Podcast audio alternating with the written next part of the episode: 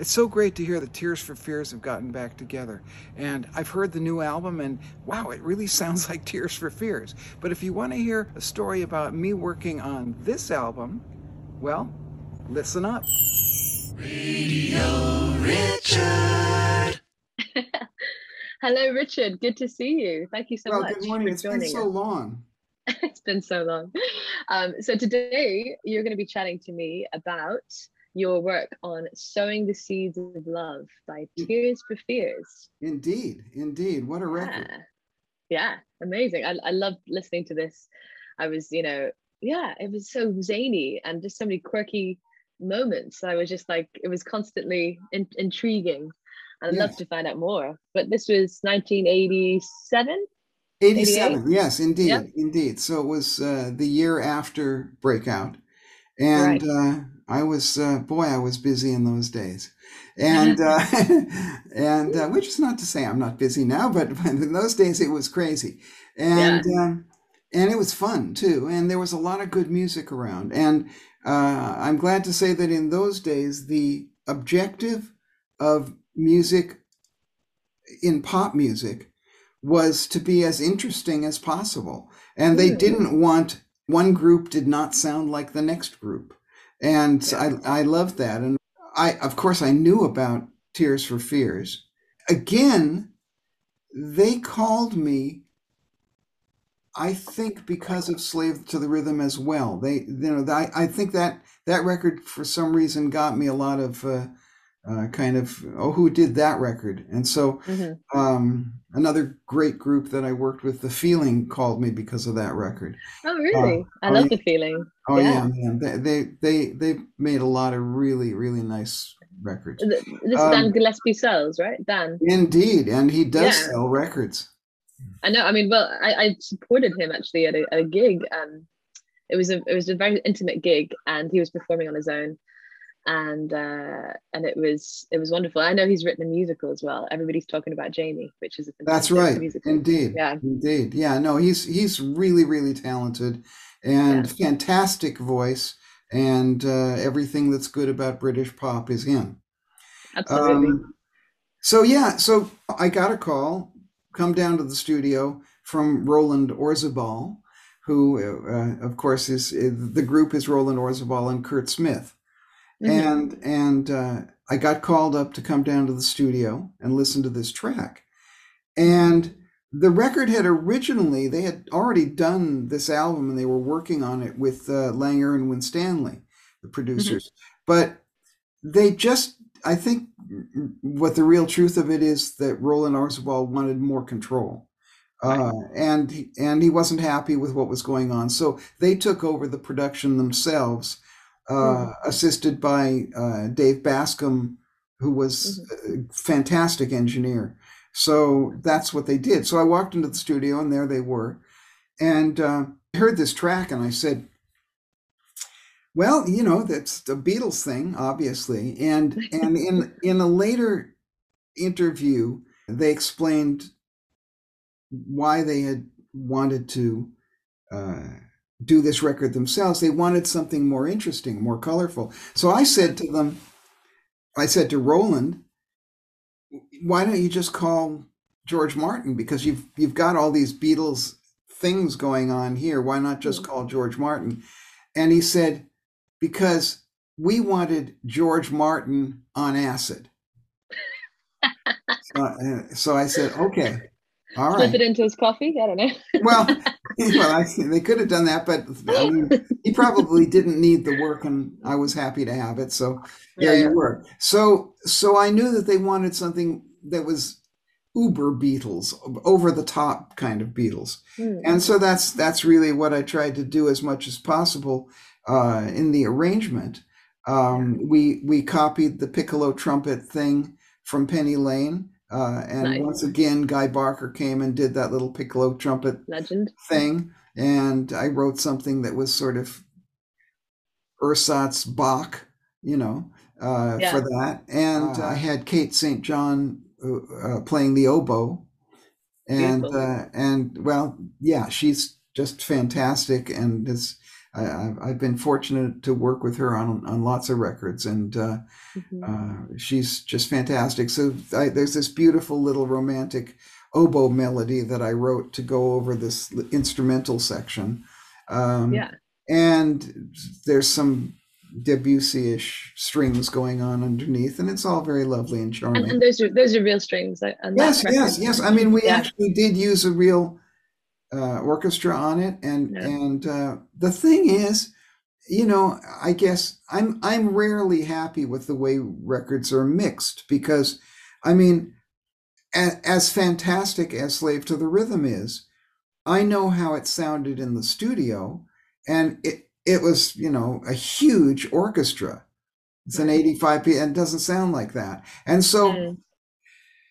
you know, of course, the producer is in charge of the record, and and Roland wanted it to be a certain way. In fact, they used certain things that I wrote in some sections of it. They used it in other sections. Oh wow, interesting. So so so they they took sec, you know, and those those were the yeah. days when digital was finally coming into its own you could do that kind of thing yeah yeah and you and so that was that was the the world that we lived in and everybody was mm. taking advantage of it but of course it was i mean it's a great record and and the mix was tremendous and it really yeah. is a, a powerful thing and and it works with roland's voice now in this i also did a song on the record called advice for the young at heart yeah. um which I which I think is the only other it's the only track on the record that has Curt on lead vocals, uh, which to me is a is a slight.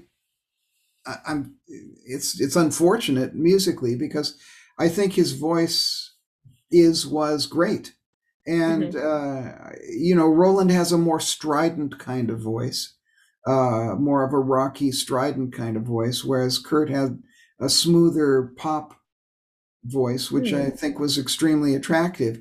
Um. But I got the impression from working with them at the time uh, that, I mean, for pretty much the entire time that I was in the studio, Curt said very little. He was very nice, right. and, but he sat in the corner, and and and Roland was very much in evidence as being the in charge of everything, and. Right. Uh, so that was just the way it was. Uh, however, I think Advice for the Young at Heart was a lovely track, and uh, the whole al- album is very interesting. This was the most one of the most political songs that they did, right? I think this, well, I guess, the obviously I heard that when I when I heard the original track, I heard that it was mm-hmm. obviously they were talking about.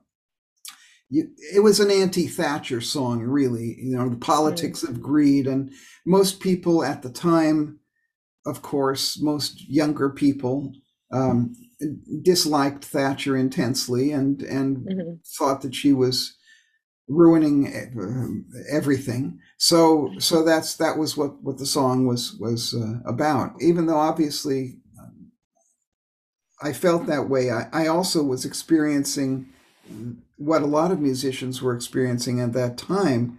People had a lot of money in those days. If you remember, there was the loads of money comedy thing and it was a time of uh, affluence and yeah, so in times of affluence musicians like you and me get hired a lot and there mm. are lots of gigs and there's lots of records being made so from that point of view um, i have to say uh, we all benefited from the fact that britain was had lots of rich people who wanted to have entertainment and therefore we all were working Right. Yeah. because yeah, I mean, that's traditionally our job. You know, if you look back to court musicians, you know, it's yeah. we're, we're paid by the very very rich. yeah, and and, yeah. and also uh, a thing that I can't totally despise Margaret Thatcher, and the reason for that is, although I was completely against her politics, uh, I used to do a gig at the Oriental Mandarin Hotel with a great vibes player, Steve Vintner, uh, mm. and Rob Rickenberg on double bass. And it was just a delightful uh, Sunday lunch gig uh, playing for a bunch of rich people who came in for lunch. And, and then you presumably you got a nice meal out of it too. I hope. Well, we got yeah, we got a meal out of Sometimes. it uh, downstairs. You know. With, oh right, yeah, no, not not with everybody. Uh, no, we didn't get to yeah. sit at a table or anything.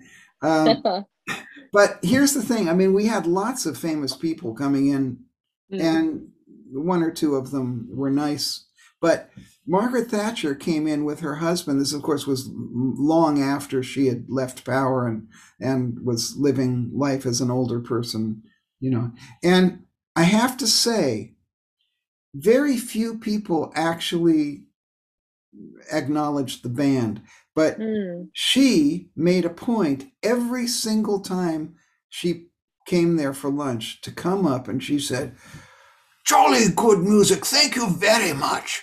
Jolly good. I really enjoyed it. Lovely playing. And and and That's a good accent. you know, we, we were kind of holding ourselves back from from pissing ourselves with laughter, but we were also really chuffed you know, yeah, this I mean, woman I mean, who had been the prime minister came up and said she enjoyed our music. So that was it was an interesting experience. Well, I, I have to say that, that, I had a concert where I, I, was performing.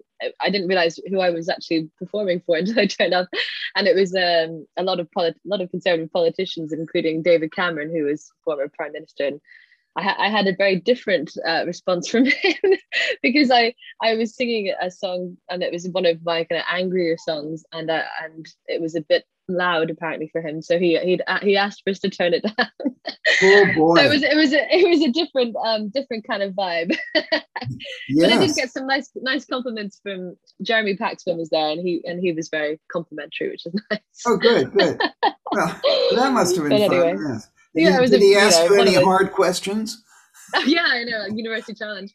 Well, you know, it's funny. I had this other story from when I was actually next to him in the in the makeup chair um, when I was on Stars in Their Eyes Kids, when I was impersonating Judy Garland as a little 13 year old wow. girl with braces. Wow. Um, and he was next to me at Granada TV because he was filming for the University Challenge. And I remember telling my parents that, you know, I said, Oh, Jeremy Paxman was next to me. And but I was confused because, you know, he was surrounded by all these girls doing his makeup and hair, and, and he was asking them, what does reflexology mean anyway? and, and, I and I laughed because I was like, I even I know what reflexology is, and I'm 13. And I, well, my mom said it's probably because he was looking for a foot rub from one of the girls. well, that's possible too, and I I've, I've, always liked your mother, so there you are. Yeah, there you yeah, go. Well, we, I, we, dig- we digress, don't we? Quite yeah, a lot. We do, but but that's that's one of the things you get on Radio Richard. You get interesting ideas and facts that you would never hear anywhere else.